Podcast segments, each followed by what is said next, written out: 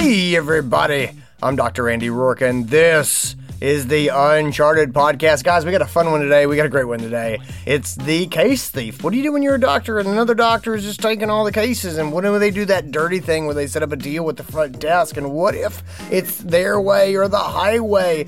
We wade into a really good one this episode. I think you'll like it. Guys, uh, thanks for being here, first of all. Second of all, if you are enjoying the podcast, if you like what we do, maybe you should be a member at Uncharted. We've got a ton of stuff going on. We have got a six module inventory management class starting on January 24th and running through April. It's got all it's got all the things. It's got it's six modules. It's uh, got everything that you need. It's got a clear syllabus laid out. It's got all the tools, the dashboards, the things that you need to make sure that your inventory is running smooth and efficiently.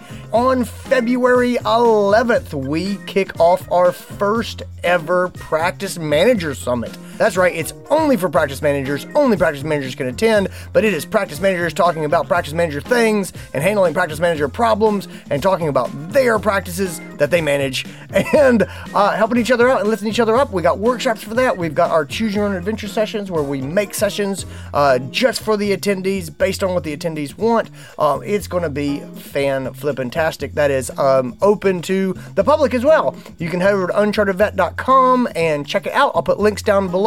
But inventory management class starting soon. Uh, free to Uncharted members. Uh, I think it's $2.99 for all six modules for the public. And then the uh, Practice Manager Summit coming up in February is uh, reduced price for members. Uh, I think it's $3.99 for practice managers that are not members. Check it out. I'll put the link for that down below as well. And without further ado, let's get into this episode. And now, the Uncharted Podcast. And we are back. It's me and Stephanie. I'm the queen bee like Beyonce Goss. How's it going, Andy? Oh, so good. So good. Good. Um, yeah, loving it. Lo- loving how it's going. We got a good one today. I'm, I'm ready. Uh, let's jump straight into it. All right, let's do it. I'm excited about this one. Uh, All right. Queen Queen Bee, we have. We got an email in the mailbag from Dazed and Confused. Yep. Dazed and Confused is a new grad. And their email said, So I'm a new grad. And first of all, I want to say that Uncharted Vet and Cone of Shame podcasts have made a huge impact on me as I navigate my first year in practice. Thank you for what you guys do. The medical advice has been so beneficial, and the discussions about culture and practice management have really encouraged me and given me hope for the future. Good. You should have hope for the future. Yay. There's, there's no reason not to have hope for the future. This is gonna. It's you got you got a great career ahead of you. Absolutely. A new grad is in a difficult job situation. So when people ask me how I, how it's going, I say that it's a great first job, but it's not my dream mm-hmm. job. There are a lot of very serious issues at this clinic that I've considered writing to you about, but there's one that has been particularly challenging for me to deal with. We are a very busy multi-doctor practice they are walk-in only practice and they're Yep. in a rural area Hustle, hustle, hustle. Yep, lots of hustle. Yep. So one of the doctors is the queen bee, the unspoken queen bee. Uh, She is very, extremely aggressive. She's been working at the clinic for 15 plus years. And although she's not the owner or the manager, she is the unspoken queen bee and in large and in charge in this uh, hospital. She has an empire of loyal clients, but she still feels the need to aggressively steal clients and surgeries from myself and the other new grad. The other new grad and I are striving for a teamwork environment, but the queen bee helps no one but herself. I'm suspicious that she may actually be bribing the reception team to give her cases and surgeries. She throws temper tantrums in front of the staff and the clients. She takes up multiple exam rooms at once and will sometimes kick other doctors' clients out of their rooms while they're waiting for their blood results so that she can use them. And she has run off several other doctors in the past from this practice. To top it all off, it was recently discovered that she's been stealing money from the clinic because she has been adding products and services to her production that she's not supposed to be paid for, and it has added up to thousands of dollars over the last few months. The practice owners and the practice managers know all of this, but no one has confronted her about it to to Dazed and Confused's knowledge. It seems like everyone is afraid of her, and uh, Dazed and Confused doesn't understand. they said, I know that this is not my forever job, but I would love some insight and advice about my role in all of this and how to continue working in this environment. Sincerely, dazed and confused. Yeah, my advice is don't. uh, you don't. I'm sorry. Like this is a uh, this is a zombie practice. Yeah. This practice is dead and still on its feet. And that may sound harsh. That's that's what I believe. Um, okay, so let's let's talk it, about yeah. And uh, what else you got? In the And done. so okay, so let let's let's talk about this Yeah. because I I have I have seen this. Queen bee is one way I've heard I've heard this said before. Uh, generally, this is this is a case a case thief writ large. Yep. and that's that's a classic. So let- let's hold on. Let's zoom out and look at the bigger picture here. Okay. Veterinarians are commonly paid uh, on production, or whether you call it pro sal, where they have a base and they also get paid production, or blah blah blah blah blah. You know, but but Yep. uh, production is often factored into the compensation of um, of veterinarians. And I have thought a lot about this, and I have wrestled with this a lot. There's things that, and let me just say, I'll be candid and say, I have been paid this way. Uh, you know, at, at pretty much every practice that I've been to, that has been how the veterinarians are paid. Is they look at you know what we do and how many cases we see, and blah blah blah, and that affects our compensation. And so I have been paid this way. I have some internal things that I pay attention to for myself. And if there's ever anything that I don't like discussing in front of clients, it makes me stop and question why that is or why I do it. You know what I mean? And so that's sort of an internal moral compass for me. So one of my favorite sayings is integrity above all else. Mm-hmm. And if I don't like the idea of my clients knowing how I'm compensated, that bothers me. And so I, I'm just being really honest about about production based compensation. Is go, I don't think I really like the idea of clients knowing that, and it makes me question whether or not I, I really feel good about how we do it. And I've kind of worked it around in my head to say we've always acted ethically. The benefits of paying doctors this way is that people who work hard and jump in and put in the extra hours and who work up their cases, mm-hmm. they get compensated. We created positive reinforcement for taking the extra case, taking the walk in, squeezing the person in at the end of the day, things like that. I had a I, I, I was talking to a practice owner one time, and he had you know a fairly large practice, and I asked him how he paid his doctors, and he said, you know, I've done both ways. I've done a salary, and I've also done some production. And I said, well. Ultimately, you landed on production. How, how did you land there? And he said, Andy, here's the difference. When I paid people on salary, at the end of the day, I had to go into the doctor's office and chase people out to get them to go see rooms. And when I paid them on production, I didn't have to go chase them out of the doctor's office at the end of the day. They were already seeing the rooms. And I think that there's a lot of truth to that. And I think that's experience that a lot of people have had. Uh, so, so I'm just kind of laying down the, the groundwork for sort of moral thoughts on production based compensation because they do come into play here. So it, it, is, it is a common thing. It's not wrong. Uh, a lot of people do it. I think it's it's honestly largely the industry standard. Uh, Yeah. We, we did a whole podcast episode on it. yeah, we did. Yeah. So so that that's that's just true. So that that is that is a thing. It, it exists. like that. One of my critiques of production based compensation is that I do think it has been used in a lot of places as a crutch. Where we have people who don't want to manage. Let's say that we have a doctor who's a practice owner and never really wanted to be a business owner necessarily, or doesn't really have interest in managing people or things like that. Then paying on production is a way of getting people to go see rooms and uh, and work up cases without you having to directly manage them. You're trying to create a system that uh, that aligns their what benefits them with what benefits the practice. Right. And so that is that is kind of how this comes. Okay. So that that that often happens, and that's just sort of generally how, how the production base sort of sets up. I also believe that some people are not wired in a way where they can be paid on production. Yeah. There are some people who um, they just can't handle it. They become that production based, you know, um, salesperson that harasses the heck out of you. You know what I mean? The one that we all despise Yep. when we walk in and we know this person's getting paid on commission and they bother us. And there are people who do that.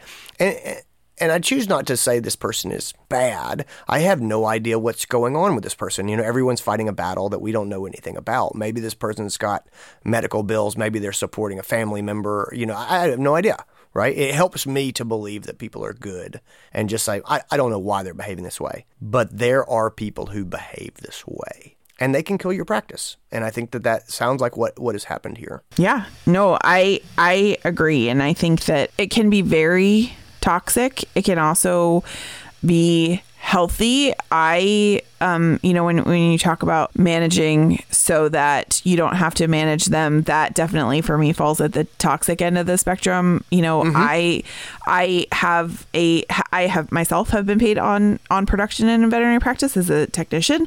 Um, I am a fan of getting paid for the hard work that I put in, um, and I know that I've worked with a lot of doctors who feel the same way. And from a manager perspective, I love the fact that it inspires ownership in people. I find that doctors tend to think about things more from an owner perspective and have reward for taking on, like you said, that the extra shouldering a little bit of that extra.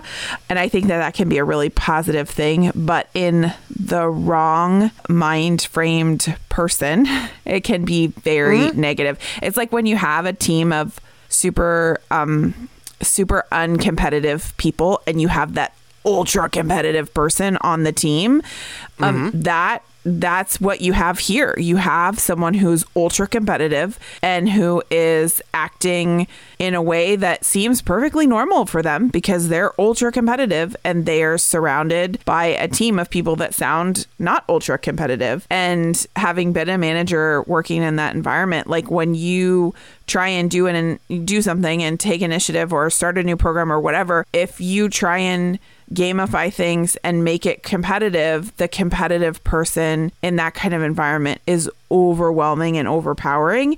And that mm-hmm. was the first thing that I thought of when I when I read through this was oh this is the team of like quiet introverts who don't like to play games and don't like to compete against each other. And they they're in it for the teamwork. And there's the one person who is in it for the guts and the glory. And that's what's happening here here. Like yep. this is a misalignment of values and that is a problem. I, I so I completely agree with that. We all know that person. I think yeah. we all know this person. Tell me yeah. tell me if we all know this person. Yes. We in my life, yes, there have been a number of people that I have known who I quickly learned we cannot do anything remotely competitive around this person because they can't handle it.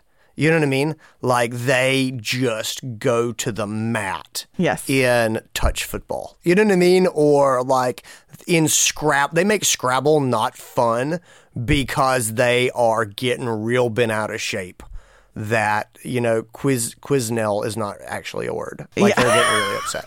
You know, um, we we all have people that so so let me say so let me put these two things together. Right. So you're right. There is I think the competitive part is a great way to look at this. Is you have someone who is a competitor and they are going hard in the paint mm-hmm. with with with their friends. You know, like we're all together, we're all friends, but this person's going hard in the paint to right. get the cases, to get the revenue, to get the things. This is not a person who's going to play a friendly game. And if you have someone who's not capable of playing a friendly game, uh, you really can't play a game with that person. But this practice has gone on. The other analogy that I'll throw in, this is a little bit of a dicey analogy, but so let me let me couch it and then say it is true. So I, I am very much a capitalist. I believe I love uh, I love I love that we run businesses. I love that people who work hard get rewarded. Like I, I that's a that's a, a, a thing for me. I very much believe that people who do good work and run good businesses and take care of their people get ahead, and and so I like that part of capitalism. I will 100% admit that unfettered capitalism is bad right? Like having a capitalist system and just being like, just go. And I'm talking about not breaking up monopolies. I'm talking about not making exceptions for healthcare. And people just, the rich get richer and richer and they buy up all the resources. You know what I mean? And, uh, and the poor get poorer and, and just can't get up because they just get pounded down by those who have already succeeded. Right. I, that that's the point that I'm trying to make here is once you have a system like this and you have a doctor that gets in there and they have established clients and especially when they start having these relationships with the front desk which is unethical AF. Yes. But uh, but it happens. Oh yeah. This and it's a and I've we, I think when we talked before about production I mentioned that that is a classic deal with the front desk. Yeah, this is not the first email that we've gotten about about that. That is a dirty, nasty trick. I think people should get come down on like a, uh, come down on them like a hammer uh, when you catch that uh, happening because you cannot let that get established in your practice. Uh, it's just it signals um, it signals things below the surface that you do not want and you need to pounce on it. But once Yep. it's there, it's it's bad. And so I feel like we've gotten this sort of uh, capitalism gone awry system where this person's got a clientele. They've uh, essentially made deals with the front desk. They're you know they've got this power and they're just using it to to get farther ahead and kind of keep down other people and make their lives harder. Um, and and so those are sort of the two analogies I put forward, and both of them seem to be at play here in this practice. So Yeah. this is this is bad, and I'm not putting the real elephant in the room forward yet. We're going to hold back on the stealing from the practice for a little bit because that makes this real easy. But but we'll, we'll it makes it too easy. So I'm I'm, I'm going to leave that off the table for right now, and let's just talk about what we've got. So. Those are the things that I see going on. In my mind, this is a zombie practice. This practice has died and it is shambling along. Um, in a lot of ways. So let's talk about what do you do if you're dazed and confused, right? Let's talk about being the newbie doctor, first year doctor who's in this practice, and um, and how do you handle this? So you want to start breaking it down the way that we do. Let's do it. All right, let's start with Headspace. I I feel good about this person, uh, not knowing having any idea who they are. Yep. I feel good about them because they said, "I know this is my first job, and it's you know, and it's a good first job, but it's not my dream job." I'm like, "You, my friend, have your head on straight, and I feel good about you." Agreed. And so that makes me happy. You've got a clear perspective. This is your first job, and it is not a perfect job. And if you're getting in there and you're getting reps, you're getting cases, you're learning, if the other doctors, because it's a five doctor practice, if the other doctors are doing good medicine, if you're seeing a high volume of cases, you are getting what you need out of your first job. As long as you are growing as a doctor and getting better, uh, there is an Achilles heel here, but this is not catastrophic failure for you at all.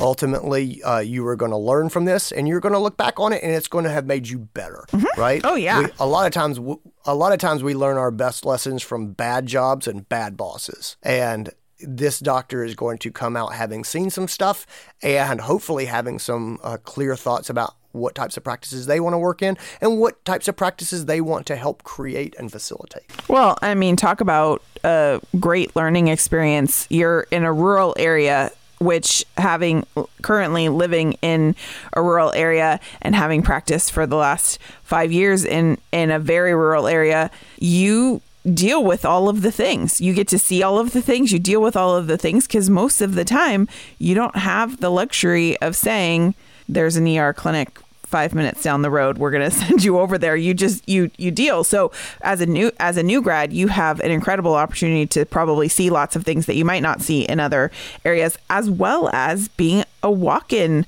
model. You are probably seeing significantly more urgent and prompt care kind of stuff which as a new grad every single new grad that i have ever interviewed has been like when am i going to get to do my first gdv Yep.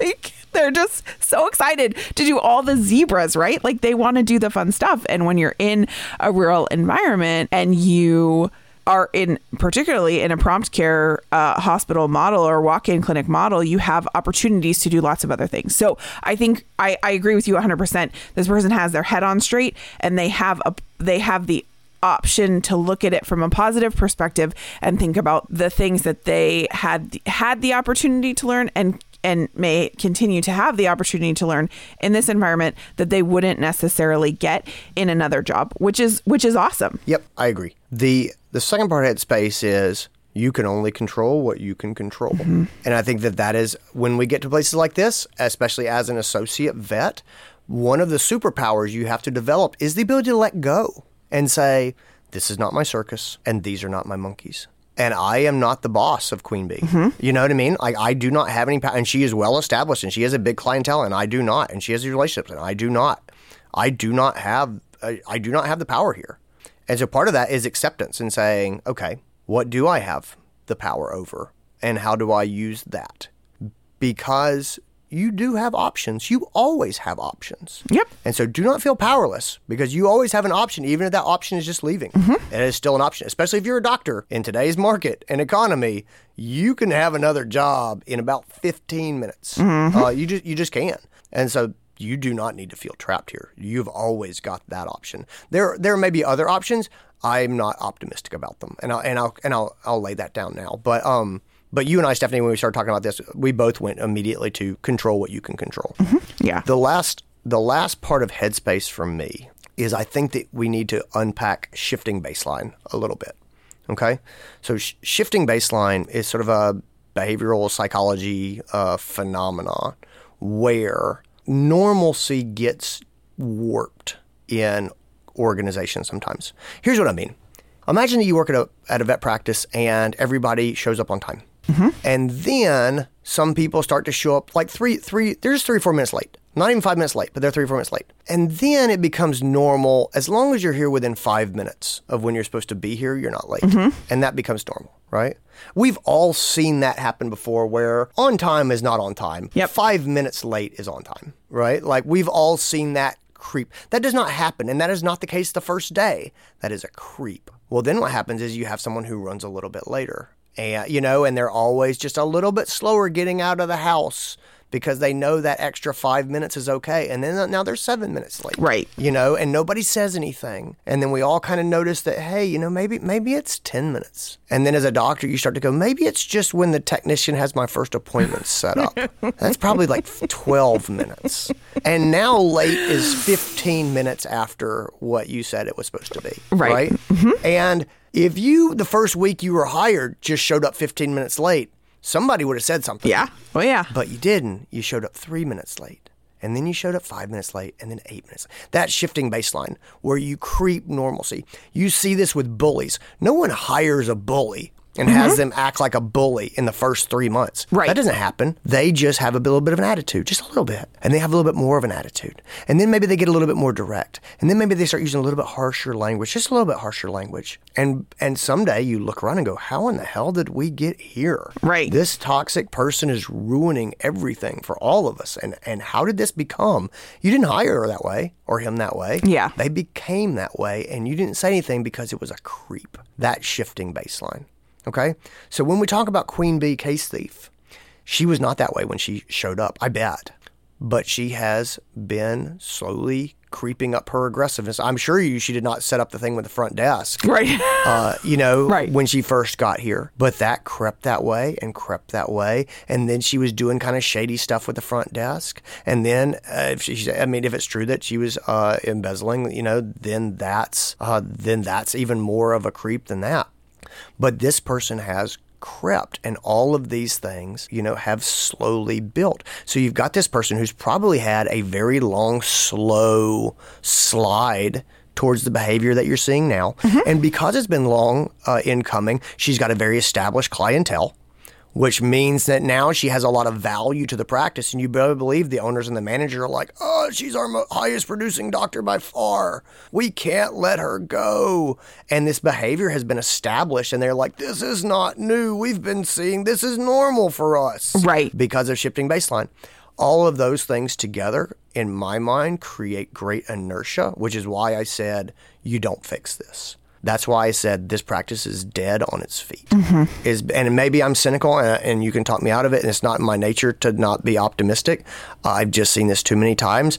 I don't think this problem gets fixed. I think if it was going to get fixed, it would have gotten fixed before now. I think the fact that we have gone this far to this point, and when you throw on, so if someone is doing something as much as like charging for services they didn't do or adding things to pad their compensation, uh, and they're still there after this has come to light. I, I'm sorry. This falls into my category of when someone shows you what they are, believe them. This Queen Bee has shown everyone what she is, and the management has shown you, dazed and confused, that they're not going to do anything about it. Yeah. Like they they have shown that clearly to you. And at some point, this is on you because everyone has shown you who they are.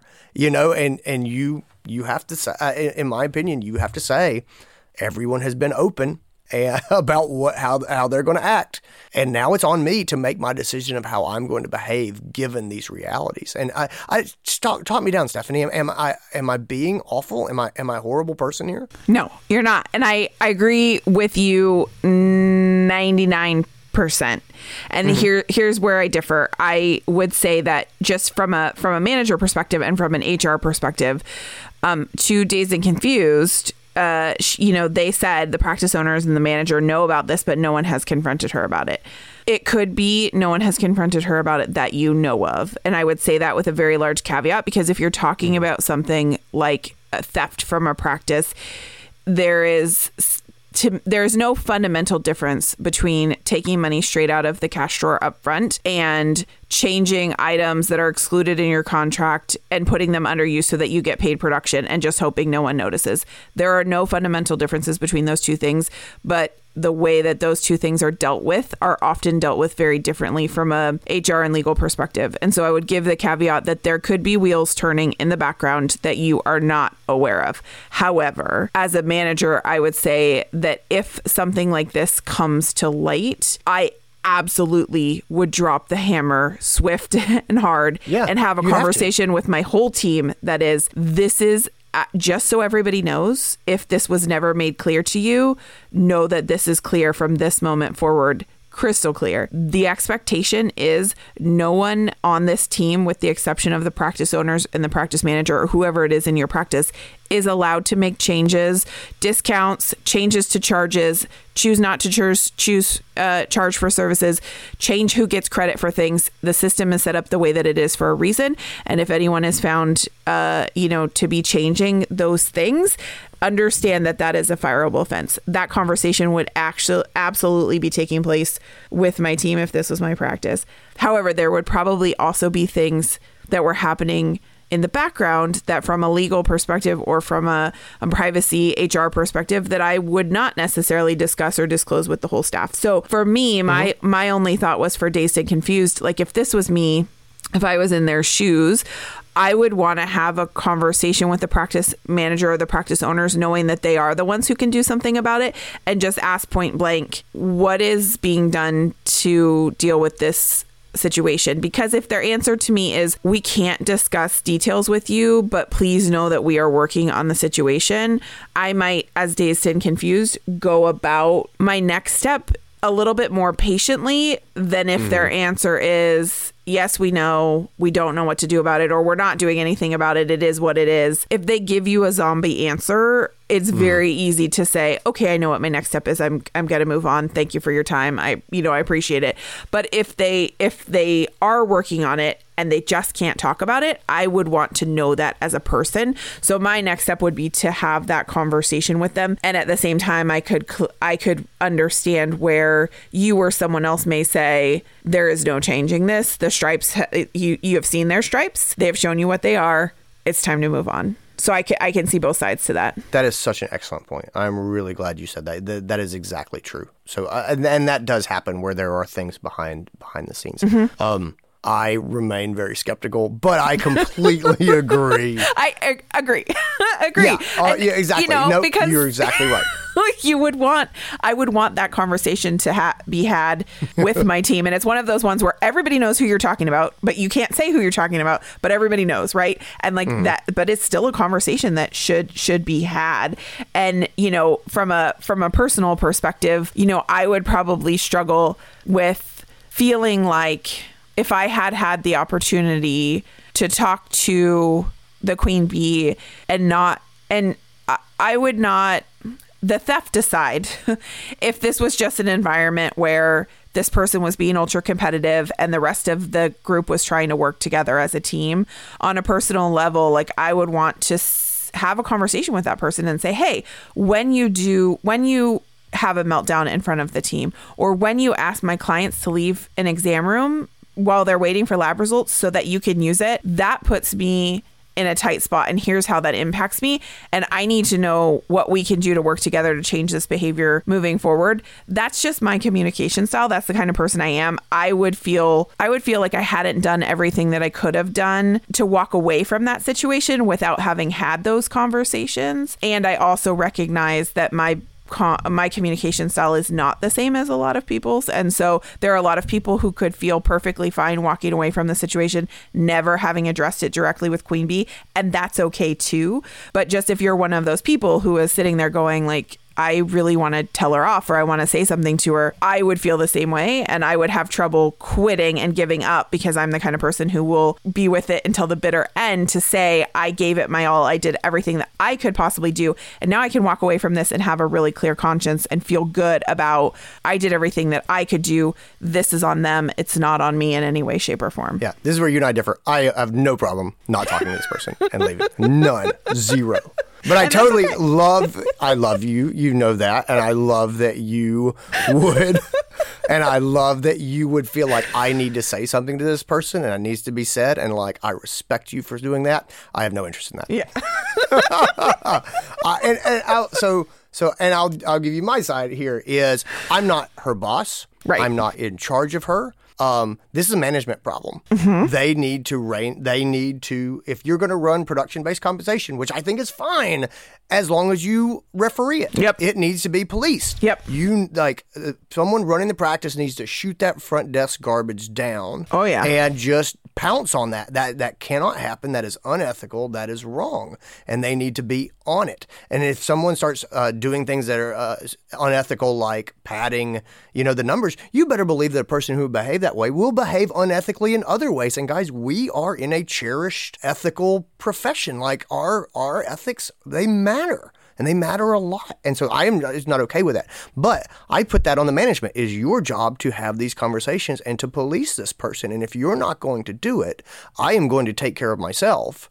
But it is not my job to go and fight with this other doctor, and I'm not her boss, and I don't have any power, and she has the power to hurt me mm-hmm. and make my life miserable and turn the techs against me and do these things. And so there are risks to me of confronting this person.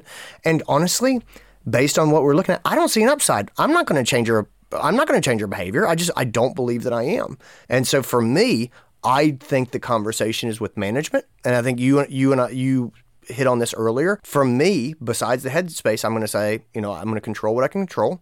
I believe that this is an established pattern of behavior that is unlikely to change. And I'll tell you, my impression and my experience of these things is uh, the only way this happens is if uh, Queen Bee gets fired.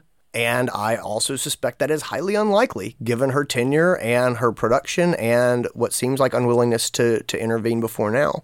So, again, and, and I may be making some assumptions here, but I'll tell you where my head is, and, and that's, that's kind of what I'm thinking. So, my take on controlling what you can control is if if this was me my look my my outlook would be good first job getting a lot of experience seeing a lot of cases working with other doctors who are doing good medicine. I am going to get what i need out of this time. I'm going to do good work. I'm going to leave with a good letter of recommendation uh, hopefully from from my practice. I am not going to burn bridges because you never know what will happen in the future. But I am going to be a good little soldier. I'm going to do my first year and I'm going to leave at the end of my first year, which is very common. Yeah. I will go to management and say, I just want to be honest with you. And this falls into um, uh, the way it's been articulated that I like the most is Brene Brown saying, uh, clear is kind. I want to be kind to everyone. I want to be kind to the practice that hired me and gave me this opportunity. Yep. And so me being kind to them is not surprising them when I disappear. Right. Me being kind to them is me saying, I'm not okay with this. You know, I'm seeing these cases go to this person, and I, I think that there's something set up where the front desk is funneling cases to this person that are lucrative. And I feel like I'm being financially hurt, and I feel like I'm getting steamrolled. And I just want to be clear with you and let you guys know how I'm feeling and that this is not fun for me. And that's what I would say. And and then you have done the kind thing of telling them. And now the ball's in their court. And if they say to you, we know we are, trust me when I say we are doing what we can, and we hope to have this situation resolved soon, and I cannot say more than that, then as you said, that is going to buy some patience from me. Right. And if they go, well, we're sorry you feel that way, you know, like maybe we can talk to her, then you kind of you have said it. You have put the ball in their court. You're not surprising them, but you're you're out. You know. Yeah. And so th- that's that's how I feel about it. Yeah, I agree. And I I think the fact that Dazed and Confused came into this with their feet pretty solidly planted on the mm-hmm. ground, knowing that this is a first job.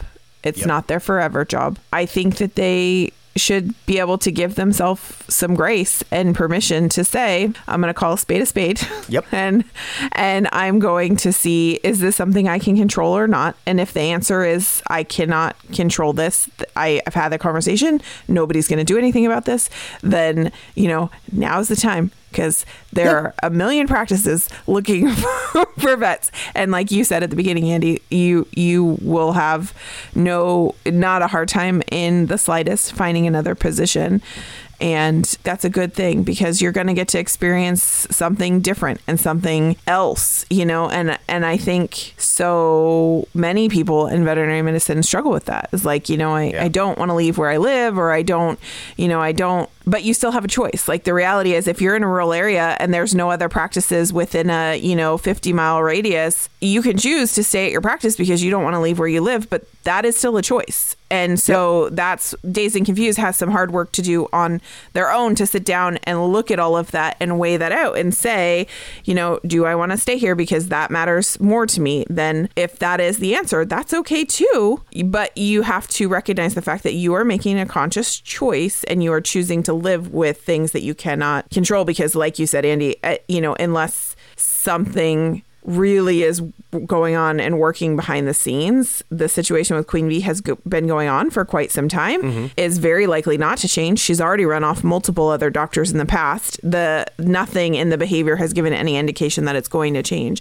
And so at that point it's like, well, you know, do you choose to live with this or do you choose to live without it? And that's still a choice. And choosing to live with it is still a choice, which is okay. Mm-hmm. If you say this is a rural area, my spouse is here or mm-hmm. my family is here, and I'm Right. not going to move, then say you know then then then your options become, and that does change the math for me a bit. Is if there's not other places for me to go, mm-hmm. because I guess my response was was based on the ability to go other places.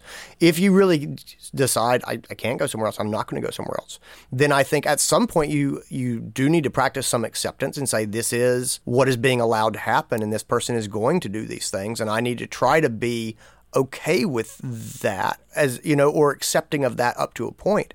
and then i think the the math for me changes a lot as far as having a conversation with queen bee. Because if mm-hmm. i'm planning to stay or if i can't easily leave i'm not going to be a doormat. Mm-hmm. And at some point you pick your poison. Mm-hmm. Do you want to not say anything to this person and feel taken advantage of? Or do you want to say to them hey you're not going to do this to me or uh, this is not okay or i saw what you did and i want you to know that i it not okay. And not cool mm-hmm. you know? Yeah. and and if you are in a position where you're like well i'm not going to leave then it may be that the thing you can control is do you confront her this person directly? If management is not going to confront them mm-hmm. and you're not going to leave then it does fall to you to advocate for yourself. And it may be a thing where you stand up and say this is not okay and you're not going to do this to me and i'm going to I, i'm going to set boundaries and i'm i'm going to stand up for myself. And so i can see that that position. So that would change my decision about do i talk to this person or not. If i'm leaving i i wouldn't i, I personally would not i would re- 100% respect other people who would that's that's just not how i would do about it um if if i was going to stay i absolutely would have this conversation with this person because i i would not be able to just take it Yeah. and get and feel like I was getting robbed every day by this person who's doing shady stuff. I I would I just I, it wouldn't be much of a choice. I just it's a thing that would have to happen. I agree. Cool, man. Thanks for having this conversation. I really appreciate it. Yeah, this is a this is a good one. Good luck to Dazed and Confused. Yes, yes, definitely. Definitely. Take care, guys. Have a great week. See you later, gang. Bye. Bye. And that's our episode. Guys, I hope you enjoy it. I hope you got something out of it. If you did, please do all the things that podcast asks you to do. Please rate and review at iTunes. That means the world to us. Please tell your friends. Please share the love. Please uh, write letters to uh, other people who might listen to the uh, show and uh, encourage them to that, I feel like that's too much. How about just just just write an honest review on iTunes and we'll call it even. How's that sound? Does that sound good? Let's do that. Guys, take it easy. I will see you next week. Bye.